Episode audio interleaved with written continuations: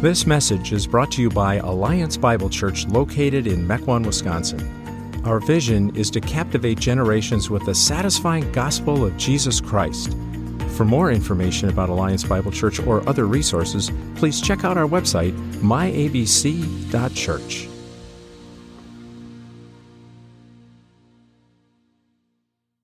If you have your Bibles, would you open them up to Luke chapter 5?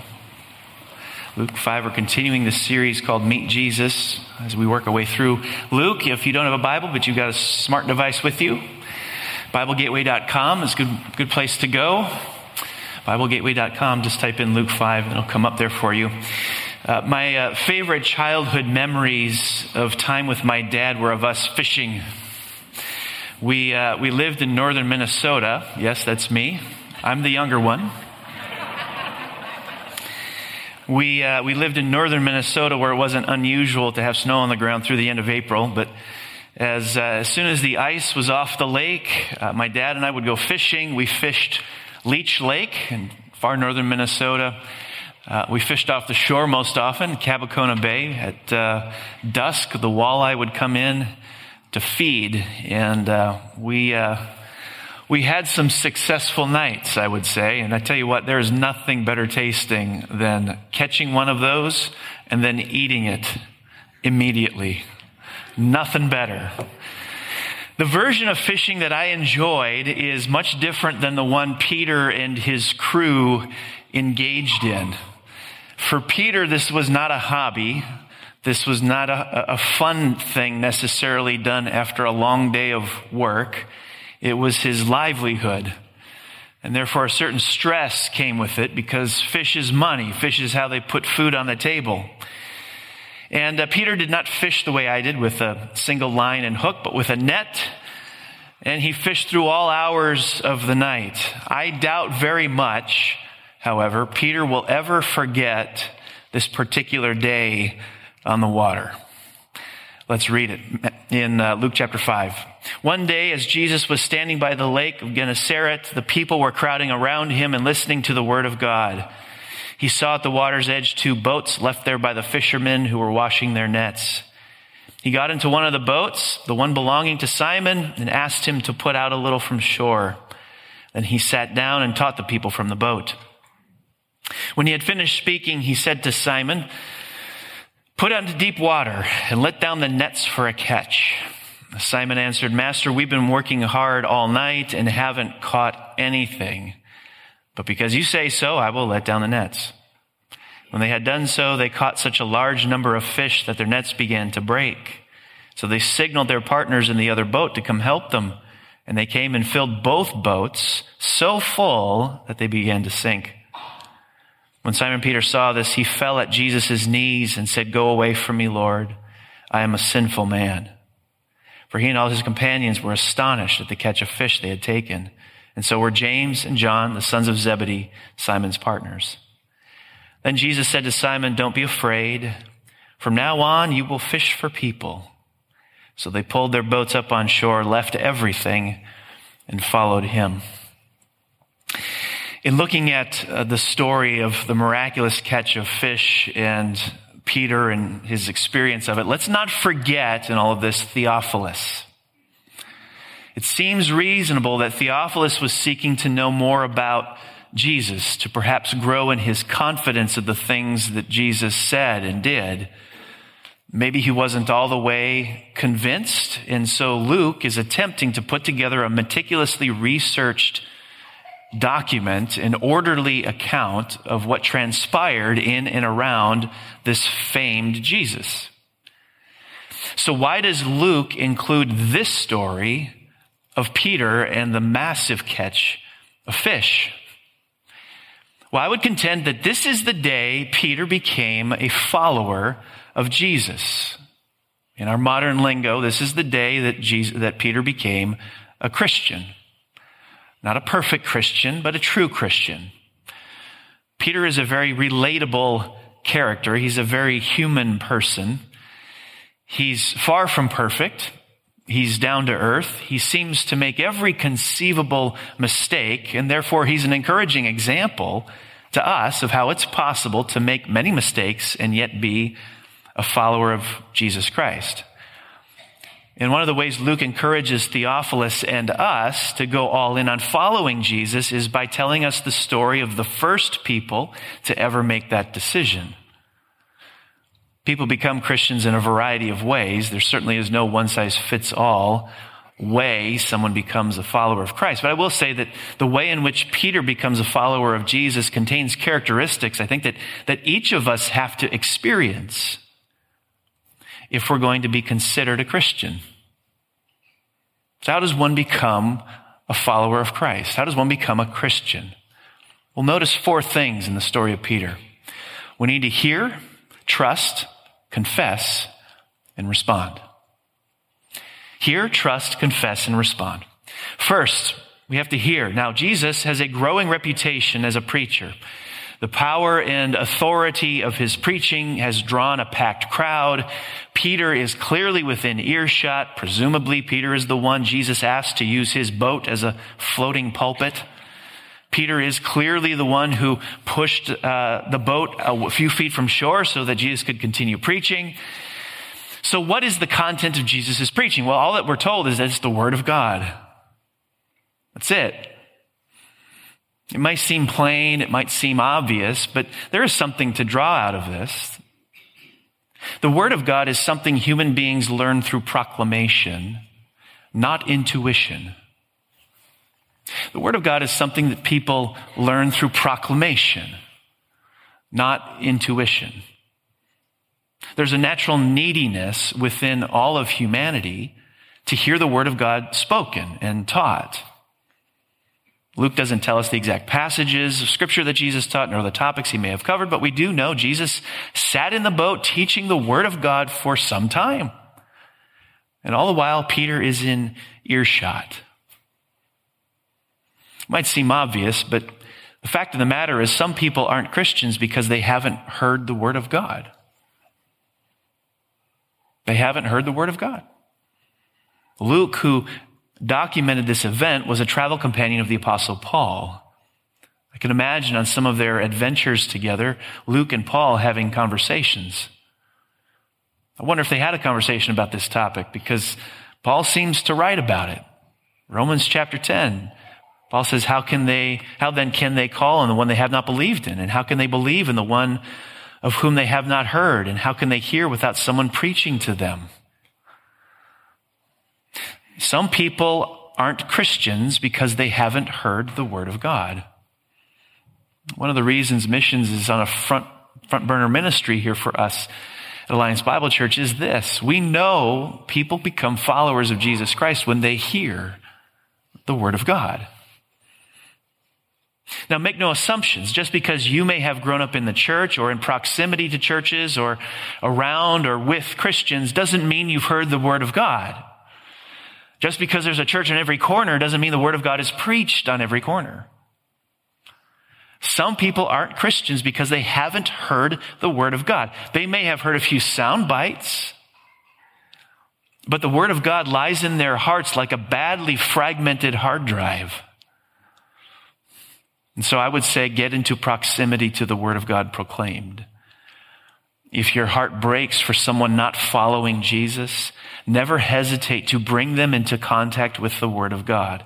Even if you've done that a thousand times before, you never know what God may have in store for them that day. You never know. There was a family in a church in South Carolina pastored by Sinclair Ferguson. And this father and mother had a young adult son who was far from being a Christian. Following Jesus just wasn't on his list of interests. Unbeknownst to them, while their son was visiting one day, he swiped a recording of one of Dr. Ferguson's sermons. He played that recording, that same sermon, that one sermon every day for a month.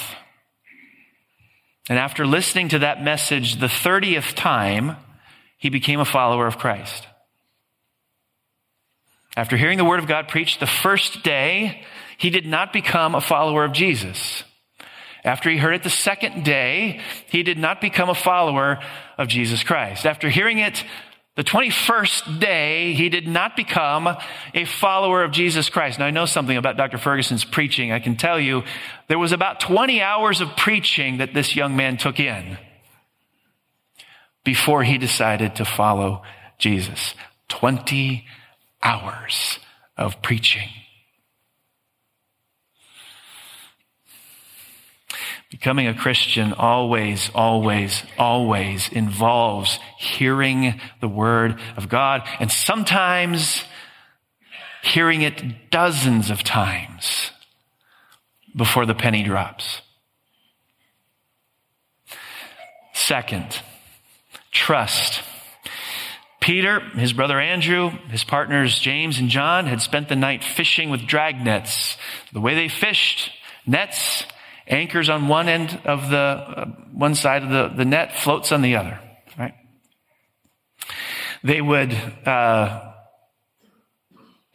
these nets, it was backbreaking labor. 100 feet perhaps of nets and uh, they would have to set it out in a semicircle and then they'd have to haul this in drawing it in hand over hand and repeating the procedure again if they're going to get this all, all set it was hard work very hard work that only strong men could do the group, the fishermen, had sweat through the night without so much as a fish. And so at dawn, they beached their boats, they ate breakfast, and under the warming sun engaged in this tedious and necessary process of washing, mending, and arranging their nets for drying. And once dry, they would be folded, placed back in the boats for the coming night of fishing.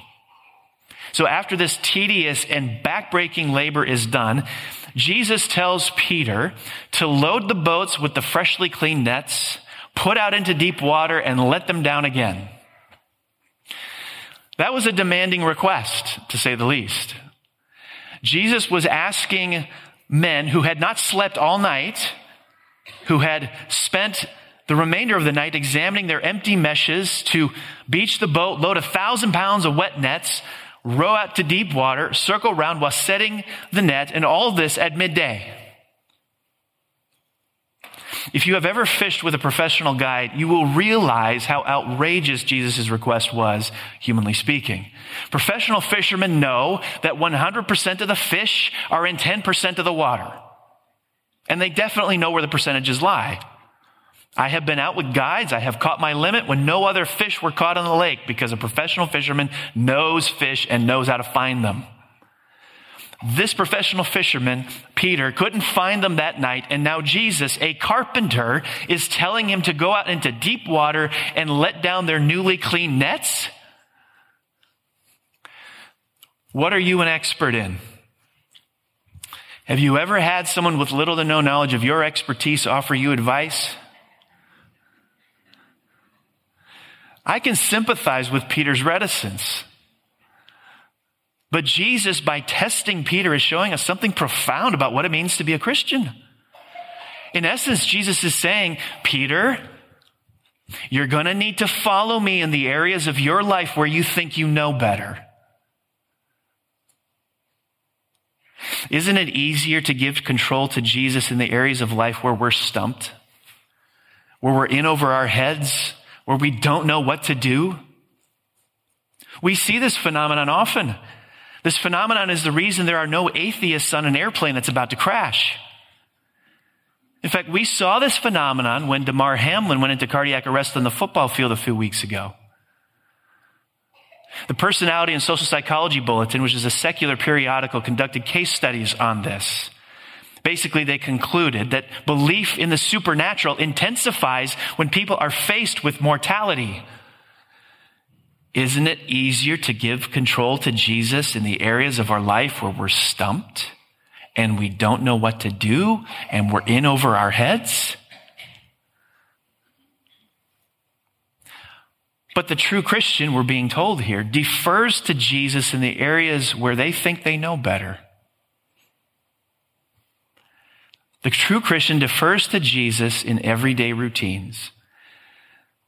Jesus is saying, Simon, you need to understand it's not just in the areas where you think you're weak. It's in the areas where you think you're strong that you're going to have to bow to my word. You know, as we think about all the word of all the word of God teaches, the very same word Jesus was teaching this day, what are the, some of the things that it tells us to do where we might be tempted to say, well, that's just foolish. That's just ludicrous. If I was in Peter's shoes that day, I could very easily see myself responding to Jesus' command with, Jesus, are you, this is preposterous. Everybody knows you don't fish midday. We didn't catch anything during prime time and you want us to fish now? After we've cleaned the nets? After we've been up all night? That's laughable. Is there anything Jesus can ask of you or has asked of you wherein you have responded with, No, Jesus, that's outlandish? How about when he calls us to love our enemies and pray for those who persecute us? How about when he tells us to provide material aid to those in need who believe and behave differently than we do?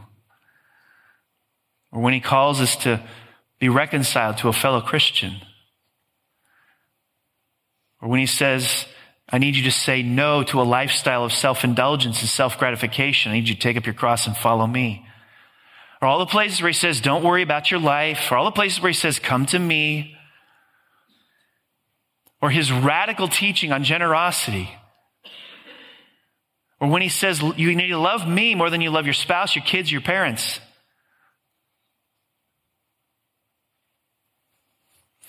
Would any of these get a response from you saying, Are you crazy, Jesus? A true Christian obeys Jesus not because he makes sense, but because he says so.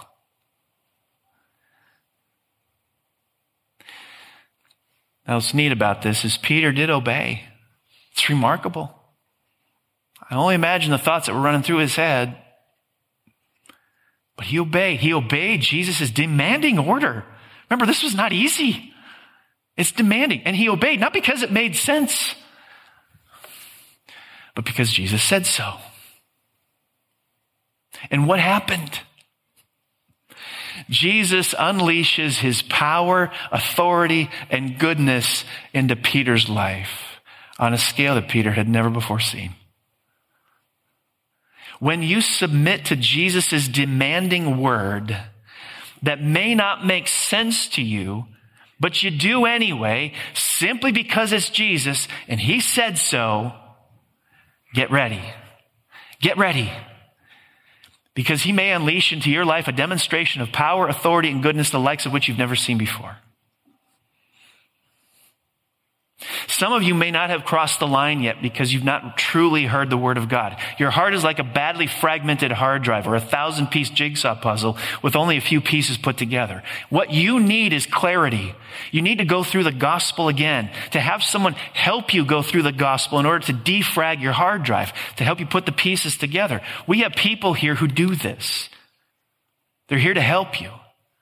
If that's you, say something. Say something to a family member, say something to a friend, say something to a church leader.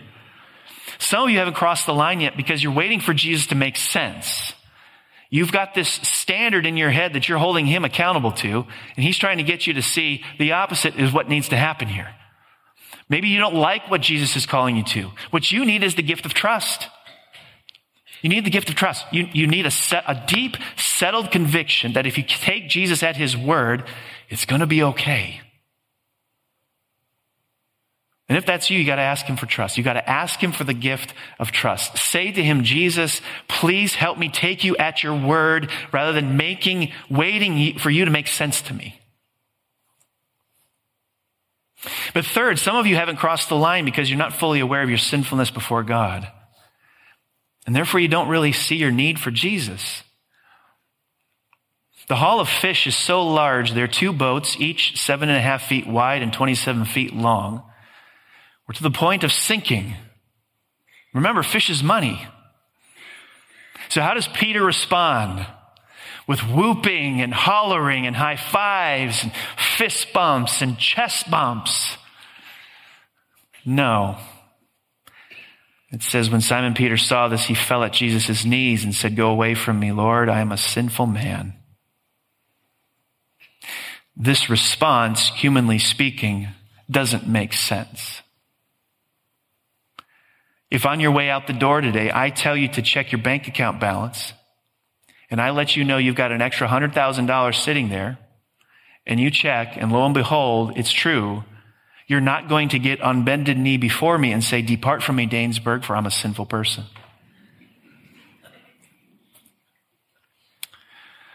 What's happening in Peter's heart? Something deep is going on. This was a spontaneous and impulsive act of humble repentance.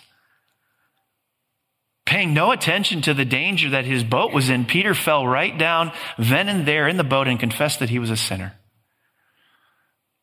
So by performing this miracle, Jesus had displayed his divine majesty. And in response, Peter calls him Lord, Master.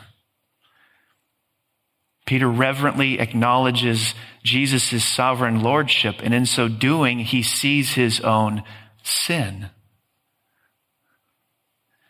One commentator says it is the holiness of the Lord that causes moral agony to the sinner. Peter understood that he was in the presence of someone perfectly holy and that by contrast, he himself was totally depraved. So he fell down and confessed, not some specific sin note, but the sin of his entire nature. Sooner or later, every true Christian must come to the point of full repentance. We have to see ourselves as we really are in all our sin. And the way we see ourselves as we really are is by seeing Jesus as he really is in all his power and majesty. There has to come a point of comparison. There has to come a point of comparison. John Calvin once said, Man is never sufficiently touched and affected by the awareness of his lowly state until he has compared himself with God's majesty. We experience this on a human level. I experienced this in, uh, in high school. Um, I, I, played uh, basketball in high school and um, got to participate in the UW Green Bay Select summer basketball camp. The word select is important here. Um, they, they attracted some of the best basketball players around the state to play. That was not me. I knew someone who got me in. In hindsight, I'm wondering about the wisdom of that, but it's water under the bridge now. First day of camp, you've got about 120 campers. They divide you up into 12 teams. Right, so you're with other campers.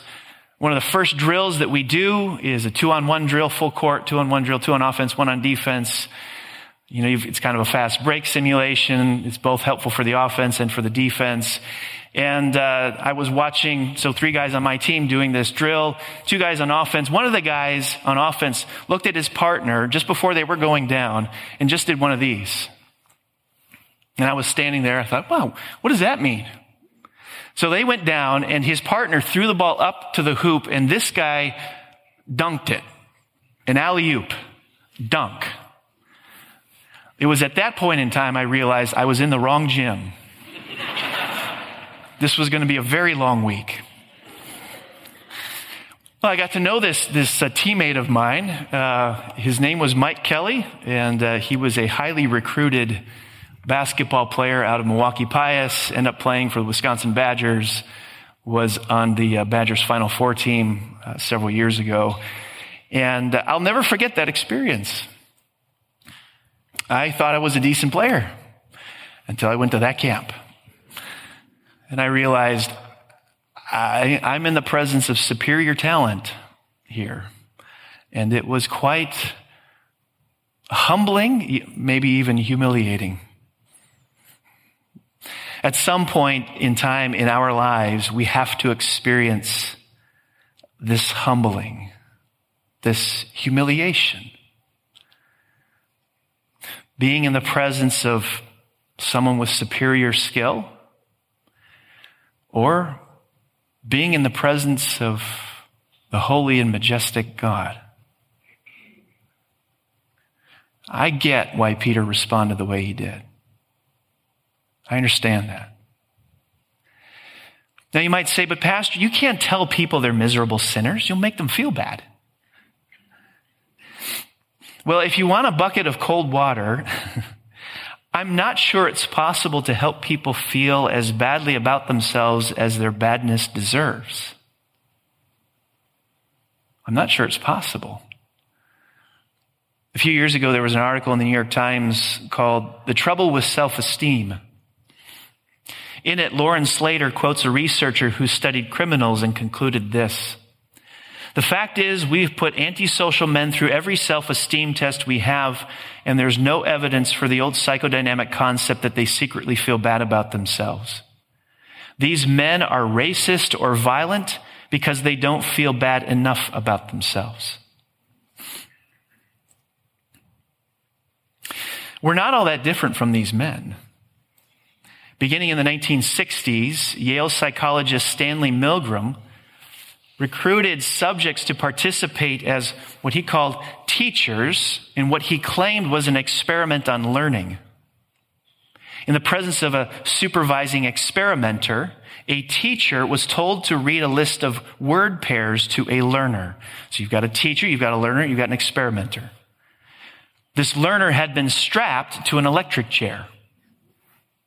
If the learner answered questions incorrectly, the teacher was instructed to administer an electric shock, increasing the voltage each time a mistake was made.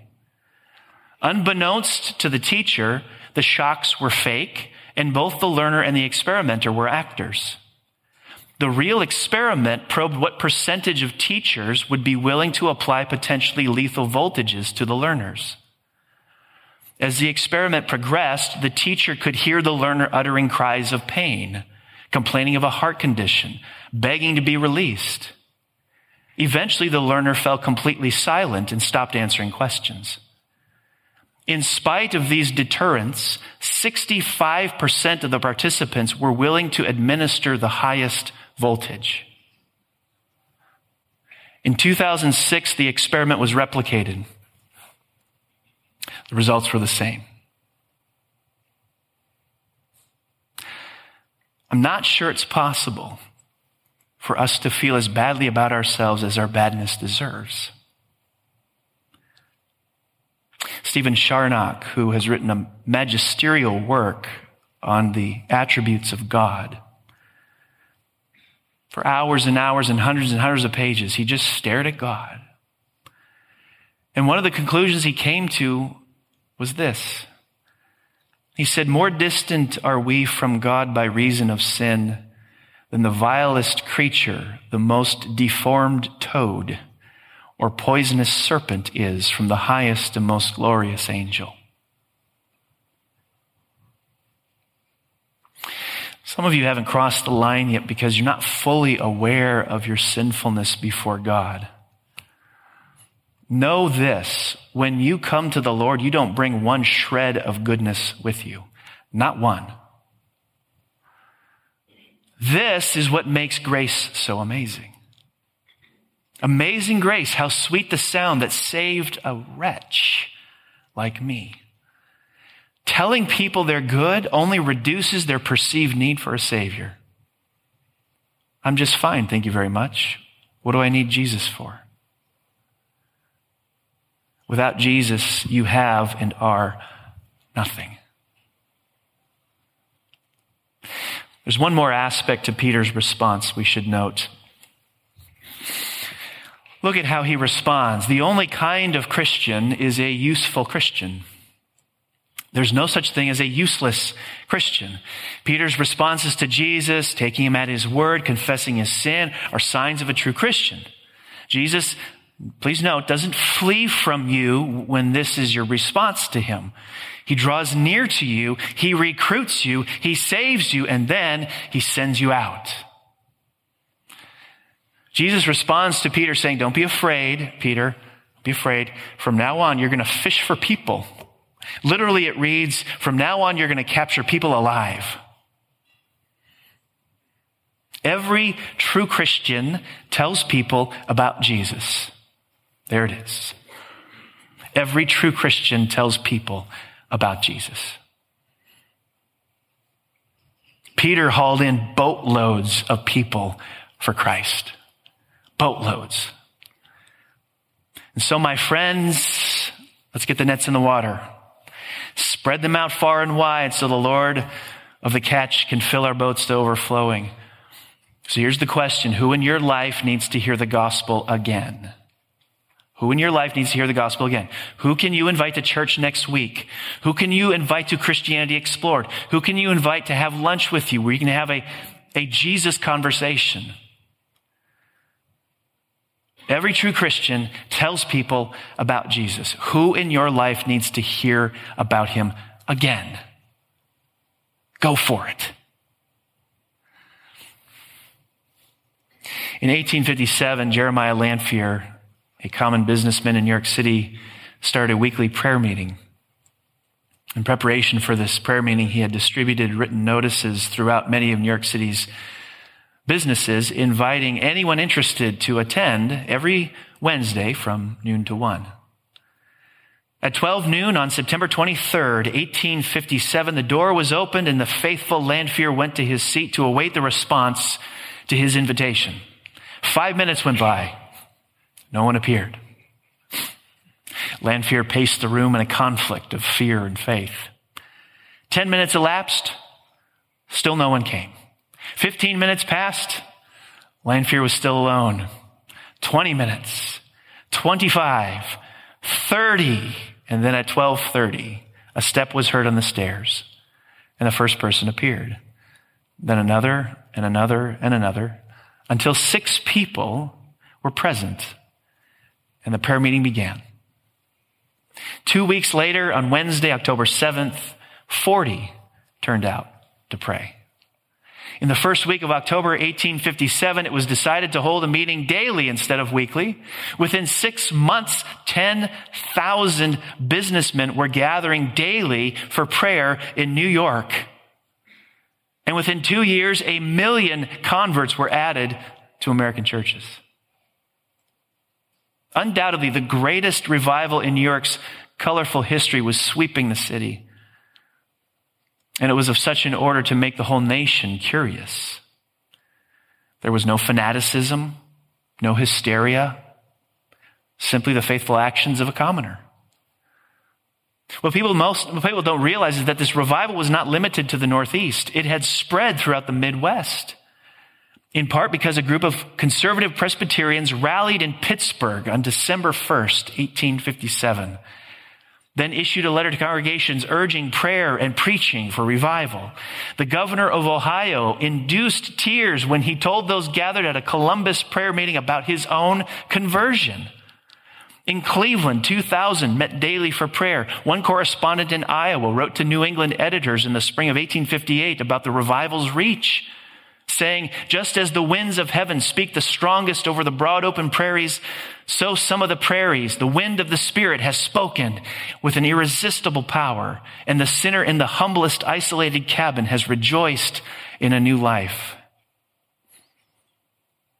And a similarly enthusiastic report about the awakening's grand scale came from Appleton, Wisconsin.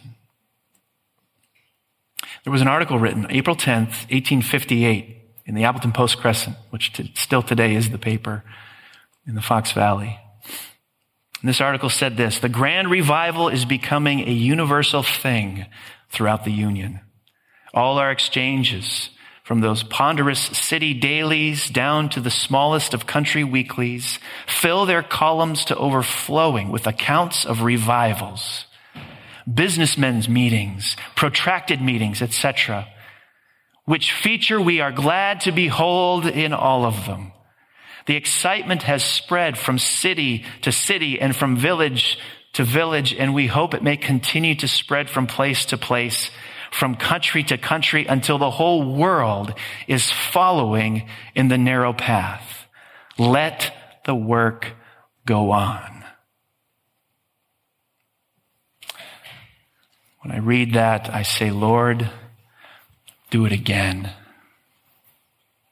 Do it again. May we take you at your word. Trust it. When it doesn't make sense to us, may we proceed in faith and obedience. And Lord, I pray that you'd shock us with the catch you put in our boats. Let's pray.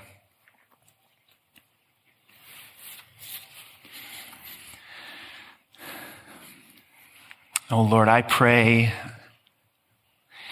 for an exponential response like the one Peter had to your word, to the gospel, to Jesus. I pray that you would tear down anything that hinders from taking you at your word, the objections we raise, The things that don't make sense to us, God, I pray that you would tear those down.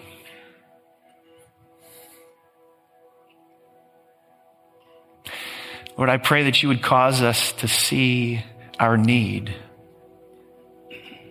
Just as you overwhelmed Peter with a sense of his sinfulness, I pray, God, you would supernaturally do the same with us.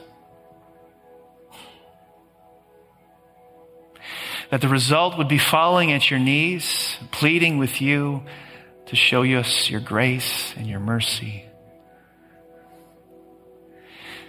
And then commissioning us for use in your kingdom. Lord, I pray that whatever is hindering those from surrendering wholly to you, that you'd tear it down. We ask this through the powerful, saving name of Jesus. Amen.